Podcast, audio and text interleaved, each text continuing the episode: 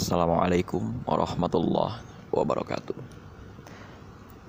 Rekan-rekan sekalian, hari ini setelah sekian lama mengaji budaya, beristirahat, mengistirahatkan diri untuk menemukan beberapa kesegaran-kesegaran yang baru. Kali ini kita akan menuju kepada episode selanjutnya Sirah Nabawiyah. Masih kepada bahasan yang sebelumnya yaitu pada persoalan hijrah. Hari ini, pada saat podcast ini direkam, saya berada di sebuah bandara dan saya merenungkan beberapa hal. Sebagaimana orang-orang yang ada di bandara, dakwah ini silih berganti. Orang akan datang dan pergi. Dan dakwah ini sesungguhnya atau para dai sesungguhnya juga seperti itu. Para dai akan terus datang dan pergi tinggal bagaimana caranya kita menghadirkan satu performance pada saat kita datang dan pada saat kita pergi. Teman-teman sekalian, ketika kalau kita perhatikan proses pembangunan yang terjadi pada era pemerintahan Bapak Jokowi hari ini, baik di periode yang pertama maupun di periode yang kedua, pasti yang paling mencolok adalah pembangunan infrastruktur berupa jalan. Di mana-mana, di wilayah Sumatera, Jawa, Kalimantan, eh, Sulawesi, dan Papua, dibangun jalan tol trans. Jalan tol trans artinya menghubungkan beberapa kota dan memotong jarak.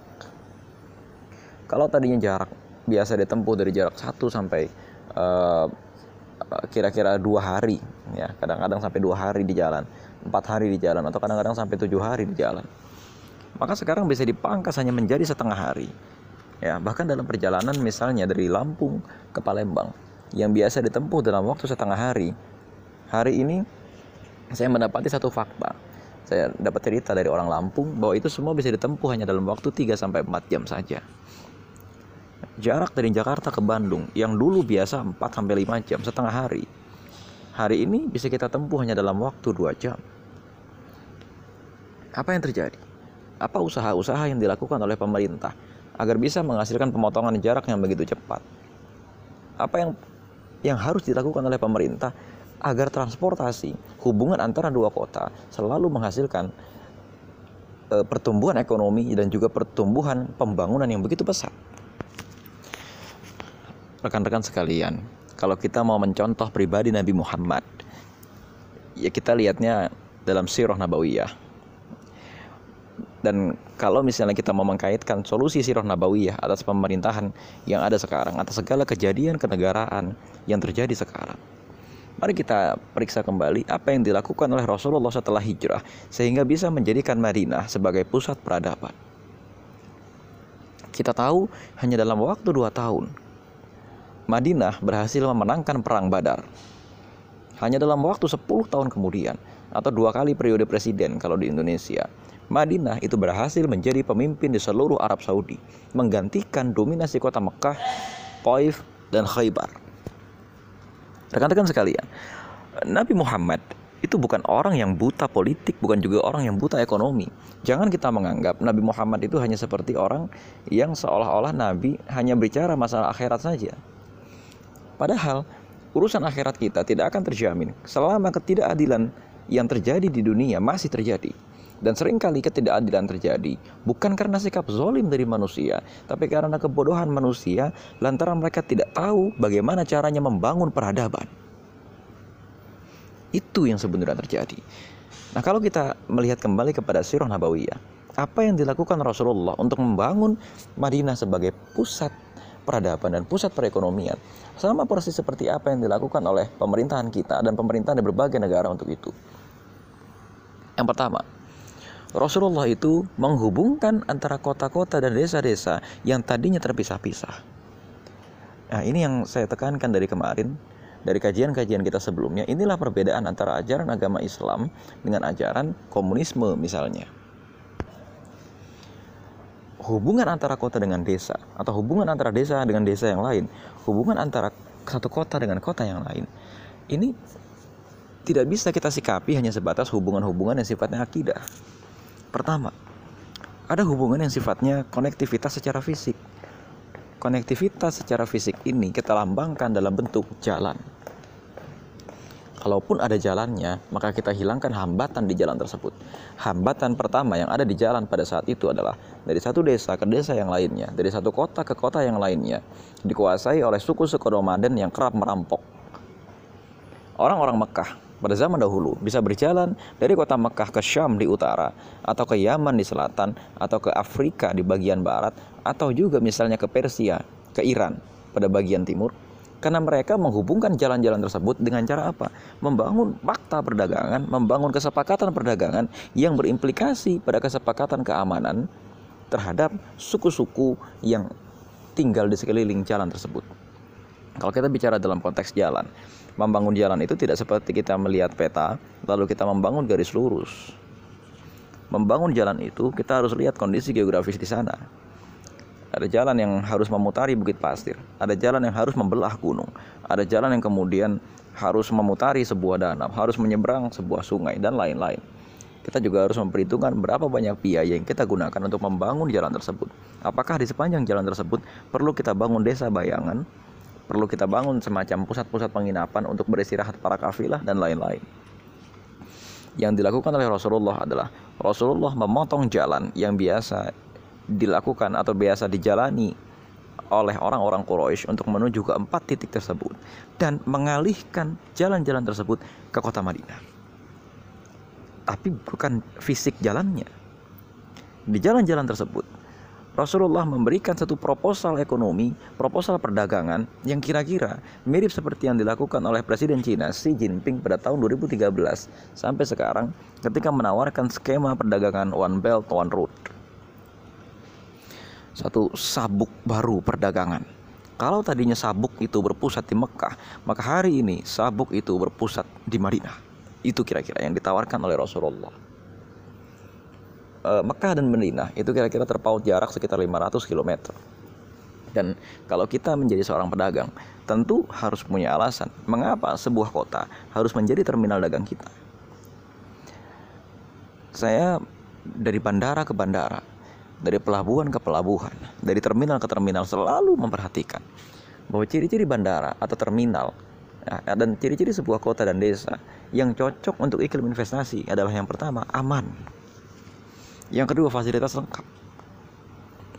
Nah keamanan inilah yang kemudian justru karena perlakuan orang-orang Mekah kepada uh, orang-orang muhajirin Orang dari seluruh Arabia mempertanyakan keamanan investasi di kota Mekah karena di kota Mekah sedang terjadi revolusi. Revolusi apa itu? Pertempuran antara orang-orang muslim dengan orang-orang musyrik pada saat itu. Yang menyebabkan orang-orang musyrik pada saat itu memembargo atau memboikot orang-orang muhajirin, orang-orang muslim pada saat itu yang kita kenal dengan peristiwa boikot. Yang terjadi ini kira-kira pada tahun ke-7 sampai dengan tahun ke-10 kenabian tentu saja ya, bukan tahun Masehi atau bukan juga tahun Hijrah.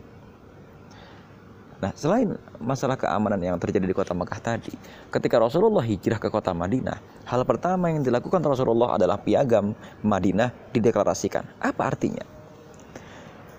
Hubungan yang terjadi antara elemen-elemen masyarakat yang ada di sebuah kota selalu akan berimplikasi pada terjadinya kestabilan atau terjadinya stabilitas keamanan di kota tersebut.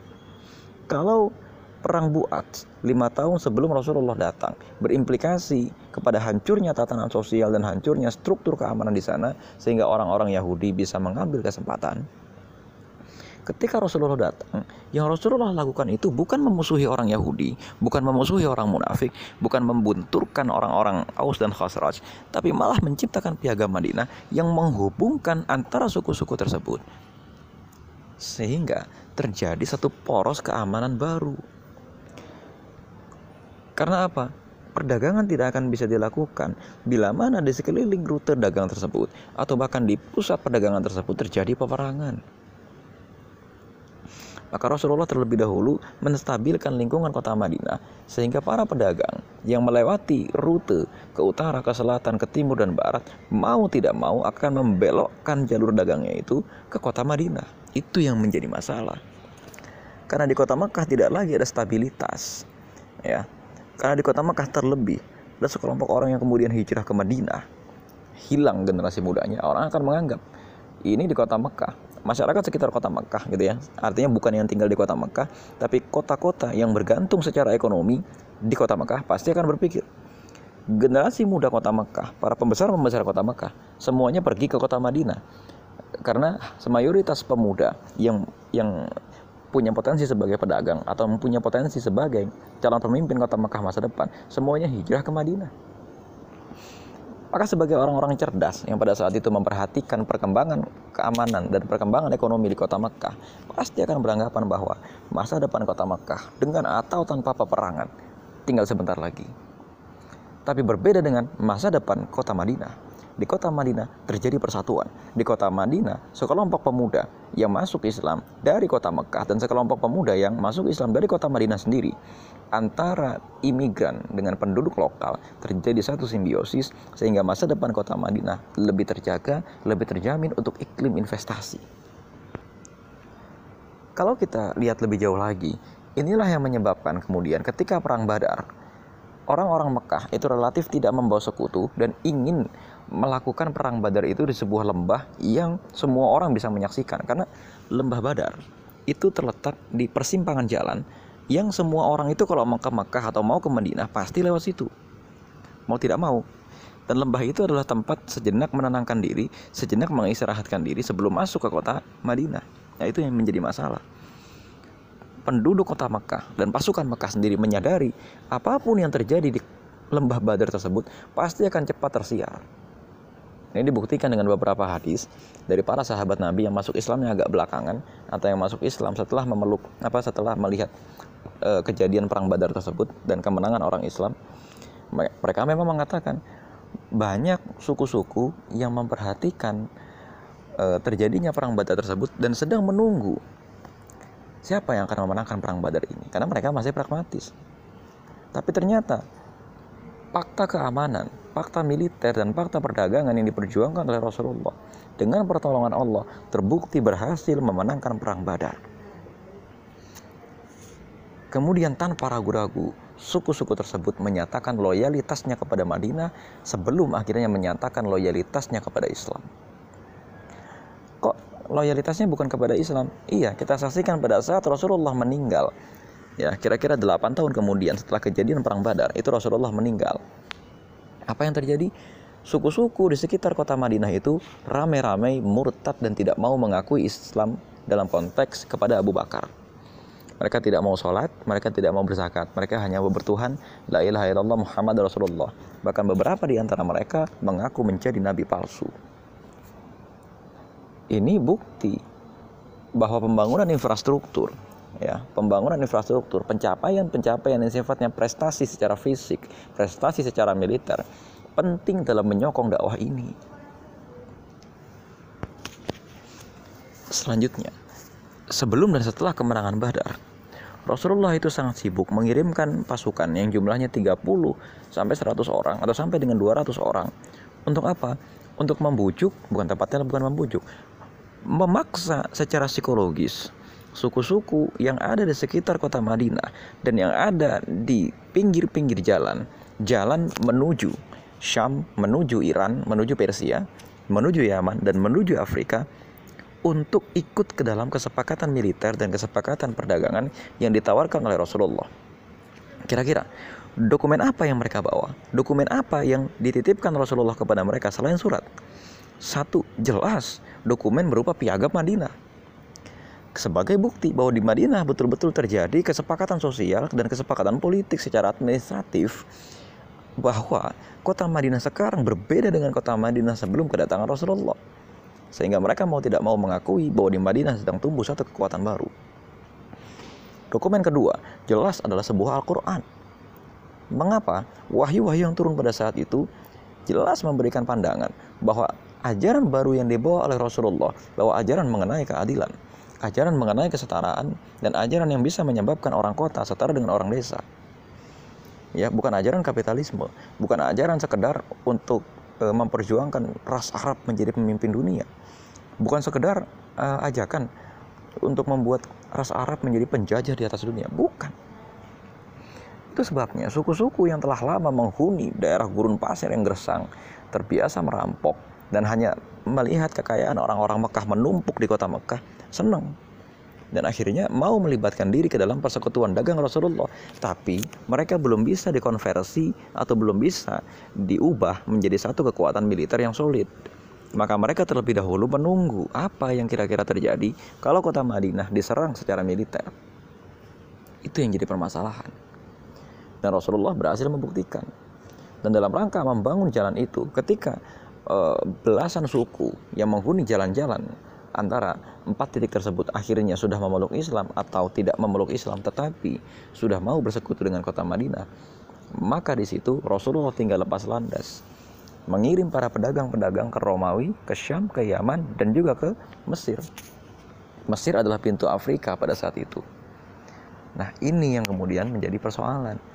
Raja-raja di empat titik tersebut tentu biasanya mengetahui bahwa para pedagang dari Arab itu pangkalannya berada di kota Mekah.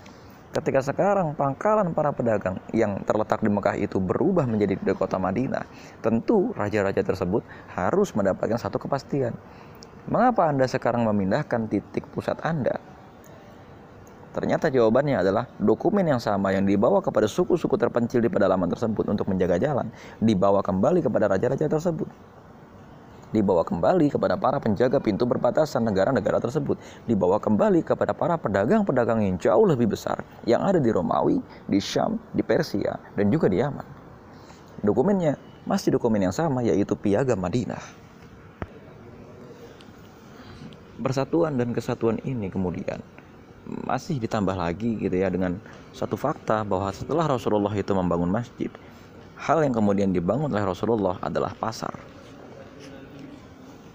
Nah, berkaitan dengan masalah pasar ini, tentu saja pada saat itu meskipun syariat riba itu belum diturunkan, ya syariat pencegahan riba itu belum diturunkan, atau misalnya eh, syariat untuk perdagangan syariah, ekonomi syariah itu belum diturunkan. Tapi tentu saja secara prinsipil Rasulullah pasti menghindari riba. Karena menghindari riba itu adalah sebuah fitrah. Dan ketika pasar itu diciptakan, orang akan melihat sendiri bedanya pasar-pasar di Madinah yang secara umum terjadi dengan pasar-pasar Islam. Pasar yang dibangun oleh Rasulullah tentu saja bebas riba. Pasar yang dibangun oleh Rasulullah tentu saja bebas dari penipuan. Pasar yang dibangun oleh Rasulullah tentu saja bebas dari kesalahan hitung atau sengaja salah hitung. Seperti misalnya yang ada dalam surat Al-Mutaffifin lil mutaffifin alladzina idza 'alan dan seterusnya. Dan di sini kan diberitahu bahwa kepada orang-orang ya yang suka kalau membeli itu timbangannya ditambah-tambahin. Kalau menjual timbangannya dikurang-kurangin. Ada neraka yang namanya wail.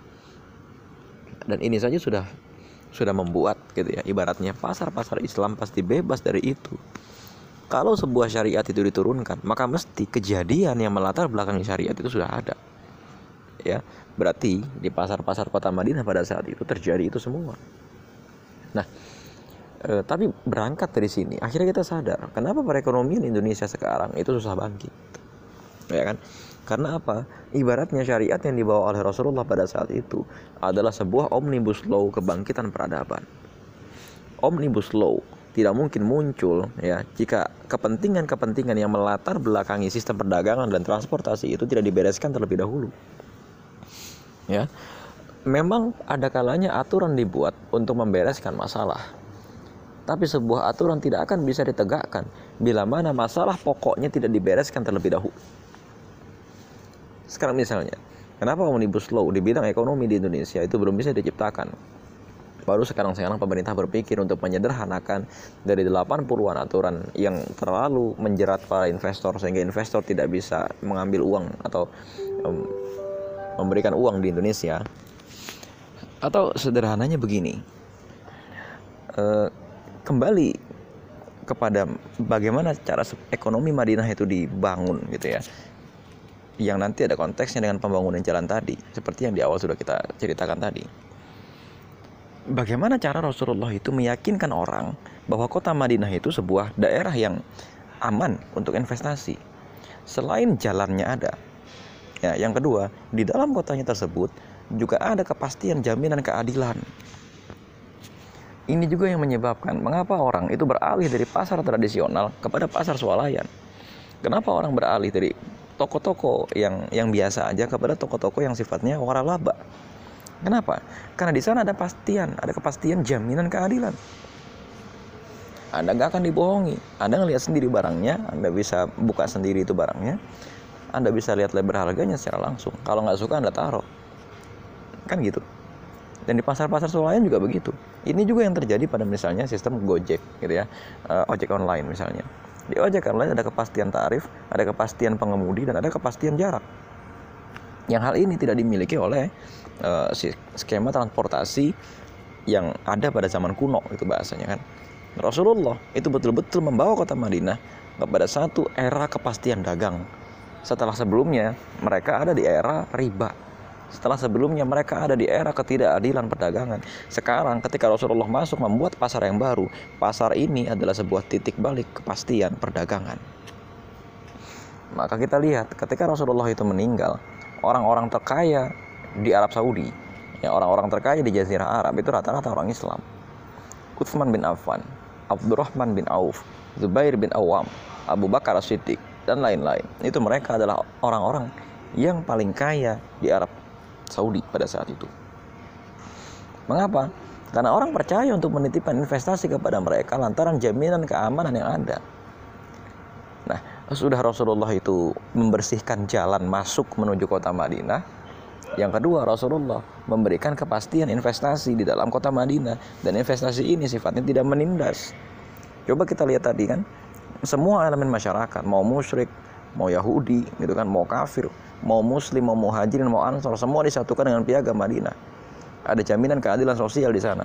Setelah ada jaminan keadilan sosial, Rasulullah itu kemudian membersihkan jalan. Jadi Rasulullah itu mengirimkan pasukan-pasukan kecil ya untuk membereskan suku-suku yang sekitar itu masih merampok.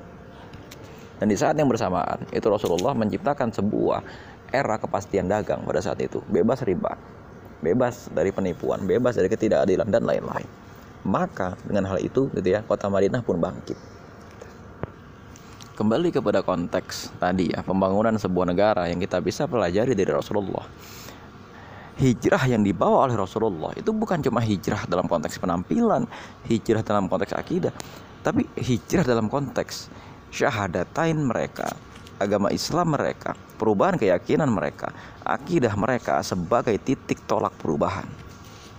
Kalau kita sederhanakan istilah ini syahadatain sebagai titik tolak perubahan.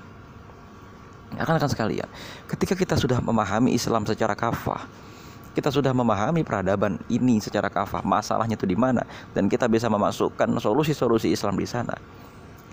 Selesai urusan. Islam akan bangkit dan kebangkitan Islam selalu akan disertai dengan kebangkitan peradaban. Coba kalau kita lihat di istilah di, di Piagam Madinah, sedikit sekali istilah di situ yang menyatakan tegaknya syariat Islam misalnya.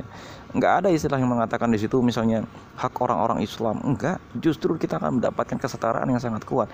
Tapi pada implementasinya Rasulullah tidak beristirahat, tidak lemah dan lain-lain. Sebelum kita mengajukan tawaran Islam kepada orang-orang yang bukan Islam, satukan dulu barisan kita sesama muslim. Kompakin dulu gitu bahasanya loh. Ya kan? Dan seperti konteksnya tadi kalau misalnya memang kita itu membangun negara kita buktikan bahwa dengan adanya orang-orang Islam di sini pintu-pintu masuk ke Indonesia bisa aman. Nah rekan-rekan sekalian kira-kira itulah sebetulnya makna asli dari hijrahnya dilakukan oleh Rasulullah.